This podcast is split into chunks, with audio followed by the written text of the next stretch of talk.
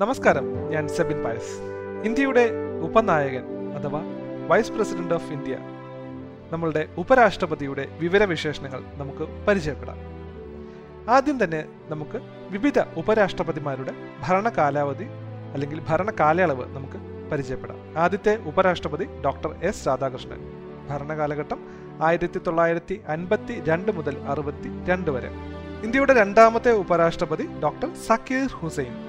ആയിരത്തി തൊള്ളായിരത്തി അറുപത്തി രണ്ട് മുതൽ അറുപത്തി ഏഴ് വരെ ഇന്ത്യയുടെ ഉപരാഷ്ട്രപതിയായിരുന്ന വ്യക്തിയാണ് ഡോക്ടർ സക്കീർ ഹുസൈൻ. ആയിരത്തി തൊള്ളായിരത്തി അറുപത്തി ഏഴ് മുതൽ അറുപത്തി ഒൻപത് വരെ ഇന്ത്യയുടെ ഉപരാഷ്ട്രപതിയായിരുന്ന വ്യക്തിയാണ് വി വി ഗിരി. ആയിരത്തി തൊള്ളായിരത്തി അറുപത്തി ഒൻപത് മുതൽ എഴുപത്തി നാല് വരെ ഇന്ത്യയുടെ ഉപരാഷ്ട്രപതിയായിരുന്ന വ്യക്തിയാണ് G S Pathak. B D Jatti ആയിരത്തി തൊള്ളായിരത്തി എഴുപത്തി നാല് മുതൽ എഴുപത്തി ഒൻപത് വരെ ഇന്ത്യയുടെ ഉപരാഷ്ട്രപതിയായിരുന്ന വ്യക്തിയാണ്. ആയിരത്തി തൊള്ളായിരത്തി എഴുപത്തി ഒൻപത് മുതൽ എൺപത്തി നാല് വരെ ഇന്ത്യയുടെ ഉപരാഷ്ട്രപതിയായിരുന്ന വ്യക്തിയാണ് എം. ഹിദായത്തുള്ള. ആയിരത്തി തൊള്ളായിരത്തി എൺപത്തി നാല് മുതൽ എൺപത്തി ഏഴ് വരെ ഇന്ത്യയുടെ ഉപരാഷ്ട്രപതിയായിരുന്ന വ്യക്തിയാണ് ആർ. വെങ്കട്ടരാമൻ. ഡോക്ടർ ശങ്കർ ദയാൽ ശർമ്മ ആയിരത്തി തൊള്ളായിരത്തി എൺപത്തി ഏഴ് മുതൽ ആയിരത്തി തൊള്ളായിരത്തി തൊണ്ണൂറ്റി രണ്ട് വരെ ഇന്ത്യയുടെ ഉപരാഷ്ട്രപതിയായിരുന്ന വ്യക്തിയാണ്. കെ ആർ നാരായണൻ ആയിരത്തി തൊള്ളായിരത്തി തൊണ്ണൂറ്റി രണ്ട് മുതൽ തൊണ്ണൂറ്റി ഏഴ് വരെ ഇന്ത്യയുടെ ഉപരാഷ്ട്രപതി ആയിരുന്നു ആയിരത്തി തൊള്ളായിരത്തി തൊണ്ണൂറ്റി ഏഴ് മുതൽ രണ്ടായിരത്തി രണ്ട് വരെ ഇന്ത്യയുടെ ഉപരാഷ്ട്രപതിയായിരുന്ന വ്യക്തിയാണ് കൃഷ്ണകാന്ത്. രണ്ടായിരത്തി രണ്ട് മുതൽ രണ്ടായിരത്തി ഏഴ് വരെ ഇന്ത്യയുടെ ഉപരാഷ്ട്രപതിയായിരുന്ന വ്യക്തിയാണ് ഭൈറോൺ സിംഗ് ഷെഖാവത്ത്. മുഹമ്മദ് ഹമീദ് അൻസാരി രണ്ടായിരത്തി ഏഴ് മുതൽ രണ്ടായിരത്തി പതിനേഴ് വരെ ഇന്ത്യയുടെ ഉപരാഷ്ട്രപതിയായിരുന്ന വ്യക്തിയാണ്. രണ്ടായിരത്തി പതിനേഴ് മുതൽ രണ്ടായിരത്തി ഇരുപത്തി രണ്ട് വരെ ഇന്ത്യയുടെ ഉപരാഷ്ട്രപതിയായിരുന്ന വ്യക്തിയാണ് എം വെങ്കയ്യ നായിഡു. പതിനൊന്ന് എട്ട് രണ്ടായിരത്തി രണ്ട് മുതൽ ഇന്ത്യയുടെ ഉപരാഷ്ട്രപതിയായിരിക്കുന്ന വ്യക്തിയാണ് ജഗ്ദീപ് ധൻകർ. ഇന്ത്യയുടെ പതിനാലാം ഉപരാഷ്ട്രപതി ബംഗാൾ ഗവർണർ സ്ഥാനത്ത് നിന്ന് ഉപരാഷ്ട്രപതിയായ വ്യക്തിയാണ് ജഗ്ദീപ് ധൻകർ. രാജസ്ഥാൻ സ്വദേശിയായ ഇദ്ദേഹം അഭിഭാഷകനാണ്. എഴുന്നൂറ്റി ഇരുപത്തി അഞ്ച് പേർ വോട്ട് രേഖപ്പെടുത്തിയ തെരഞ്ഞെടുപ്പിൽ മുന്നൂറ്റി നാൽപ്പത്തി ആറ് വോട്ടിന്റെ ഭൂരിപക്ഷത്തിൽ വിജയിക്കാൻ കഴിഞ്ഞ വ്യക്തിയാണ് ജഗ്ദീപ് ധൻകർ. ഇന്ത്യയുടെ ഉപരാഷ്ട്രപതി തെരഞ്ഞെടുപ്പിലെ ഏറ്റവും കൂടിയ ഭൂരിപക്ഷം അറുന്നൂറ്റി തൊണ്ണൂറ്റി ഒൻപത് വോട്ടാണ്. കെ ആർ നാരായണന് ആയിരത്തി തൊള്ളായിരത്തി തൊണ്ണൂറ്റി രണ്ടിൽ ലഭിച്ചത് ഇത്രയധികം വോട്ടുകളായിരുന്നു. ഏറ്റവും കുറഞ്ഞ ഭൂരിപക്ഷം നൂറ്റി നാൽപ്പത്തി ഒൻപത് വോട്ടാണ്. രണ്ടായിരത്തി രണ്ടിൽ ഭൈറോൺ സിംഗ് ഷെഖാവത്തിന് ലഭിച്ചതാണ് നൂറ്റി നാൽപ്പത്തി ഒൻപത് വോട്ട്. ഇന്ത്യയുടെ ഉപരാഷ്ട്രപതിയുടെ വിവിധ വിവരങ്ങൾ നമുക്ക് പരിചയപ്പെടാം. രാഷ്ട്രപതി കഴിഞ്ഞാൽ ഇന്ത്യയുടെ ഏറ്റവും ഉയർന്ന പദവി വഹിക്കുന്നയാളാണ് ഉപരാഷ്ട്രപതി. ഇന്ത്യയ്ക്ക് ഒരു വൈസ് പ്രസിഡന്റ് ഉണ്ടാവണം എന്ന് ഭരണഘടനയുടെ ആർട്ടിക്കിൾ അറുപത്തി മൂന്നിലാണ് വ്യവസ്ഥ ചെയ്യുന്നത്.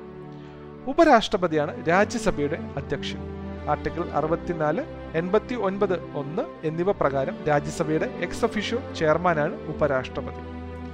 പാർലമെന്റിന്റെ ഇരുസഭകളും അടങ്ങുന്ന ഒരു ഇലക്ട്രൽ കോളേജാണ് ഉപരാഷ്ട്രപതിയെ തിരഞ്ഞെടുക്കുന്നത്.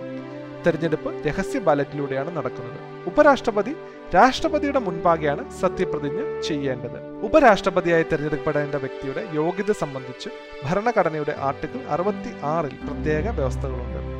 ഇന്ത്യൻ പൗരനാകണം. മുപ്പത്തിയഞ്ച് വയസ്സ് പൂർത്തിയാകണം. രാജ്യസഭാ അംഗം ആകാൻ വേണ്ട യോഗ്യതകളെല്ലാം ഉണ്ടാവണം. കേന്ദ്ര സംസ്ഥാന സർക്കാരുകളുടെയോ ഏതെങ്കിലും തദ്ദേശ സ്വയംഭരണ സ്ഥാപനങ്ങളുടെയോ മറ്റ് സ്ഥാപനങ്ങളുടെയോ കീഴിൽ ആദായകരമായ സ്ഥാനങ്ങൾ വഹിക്കാൻ പാടില്ല. അതുപോലെ ലോക്സഭ രാജ്യസഭ ഏതെങ്കിലും സംസ്ഥാന നിയമസഭ എന്നിവയിൽ അംഗമോ ഗവർണർ പദവിയോ വഹിക്കുന്നെങ്കിൽ ജയിച്ചു കഴിഞ്ഞാൽ ഉടൻ രാജിവെക്കണം. ഉപരാഷ്ട്രപതിയുടെ കാലാവധി അഞ്ചു വർഷമാണ്. കാലാവധി പൂർത്തിയാകും മുൻപ് അദ്ദേഹത്തിന് വേണമെങ്കിൽ സ്ഥാനം രാജിവെക്കാം. സ്വന്തം കൈപ്പടയിൽ എഴുതിയ രാജിക്കത്ത് രാഷ്ട്രപതിക്കാണ് കൈമാറേണ്ടത്. എന്നാൽ ഉപരാഷ്ട്രപതിയെ പുറത്താക്കാനുള്ള അധികാരവും ഭരണഘടന നൽകുന്നുണ്ട്. രാജ്യസഭയിൽ പ്രമേയം ഭൂരിപക്ഷത്തോടെ പാസ്സാകുകയും അത് ലോക്സഭ അംഗീകരിക്കുകയും വേണം. പ്രമേയം അവതരിപ്പിക്കുന്നതിന് പതിനാല് ദിവസം മുൻപ് നോട്ടീസ് നൽകിയിരിക്കണം. എന്നാൽ ഉപരാഷ്ട്രപതി ആക്ടിംഗ് പ്രസിഡന്റായി പ്രവർത്തിക്കുന്ന സമയമാണെങ്കിൽ നടപടികൾ ഇതിൽ ഒതുങ്ങുന്നില്ല. ഒരു പ്രസിഡന്റിനെ പുറത്താക്കാൻ ആവശ്യമായ എല്ലാ നടപടികളും സ്വീകരിക്കണം. ഭരണഘടന പ്രകാരം ഉപരാഷ്ട്രപതി എക്സിക്യൂട്ടീവിന്റെ ഭാഗമാണ്. എന്നാൽ രാജ്യസഭയുടെ ചെയർമാൻ എന്ന നിലയിൽ പാർലമെന്റിന്റെ ഭാഗവുമാണ്. പക്ഷേ അദ്ദേഹം രാജ്യസഭയിൽ അംഗമല്ല. അങ്ങനെ നോക്കുമ്പോൾ അദ്ദേഹം വ്യത്യസ്തമായ രണ്ട് ഓഫീസുകളുടെ ചുമതലയാണ് വഹിക്കുന്നത്. ഈ ഇരട്ട ദൗത്യം അഥവാ ഡ്യുവൽ കപ്പാസിറ്റി ഉപരാഷ്ട്രപതിയുടെ പദവിക്ക് മാറ്റുകൂട്ടുന്നു. ഡോക്ടർ എസ് രാധാകൃഷ്ണനാണ് ഇന്ത്യയുടെ ആദ്യ ഉപരാഷ്ട്രപതി. ആയിരത്തി തൊള്ളായിരത്തി അറുപത്തിരണ്ടിൽ രാഷ്ട്രപതിയായി. ഭാരതരത്നം പുരസ്കാരം ലഭിച്ച ആദ്യ മൂന്ന് പേരിൽ ഒരാളാണ് ഡോക്ടർ എസ് രാധാകൃഷ്ണൻ. ഉപരാഷ്ട്രപതി ആയിരിക്കുമ്പോൾ ഭാരതരത്നം ലഭിച്ച ആദ്യ വ്യക്തിയും രാധാകൃഷ്ണനാണ്. ഇതുവരെ ആറു പേർ മാത്രമാണ് ഉപരാഷ്ട്രപതി സ്ഥാനത്ത് നിന്ന് രാഷ്ട്രപതിയായി സ്ഥാനക്കയറ്റം ലഭിച്ചവർ.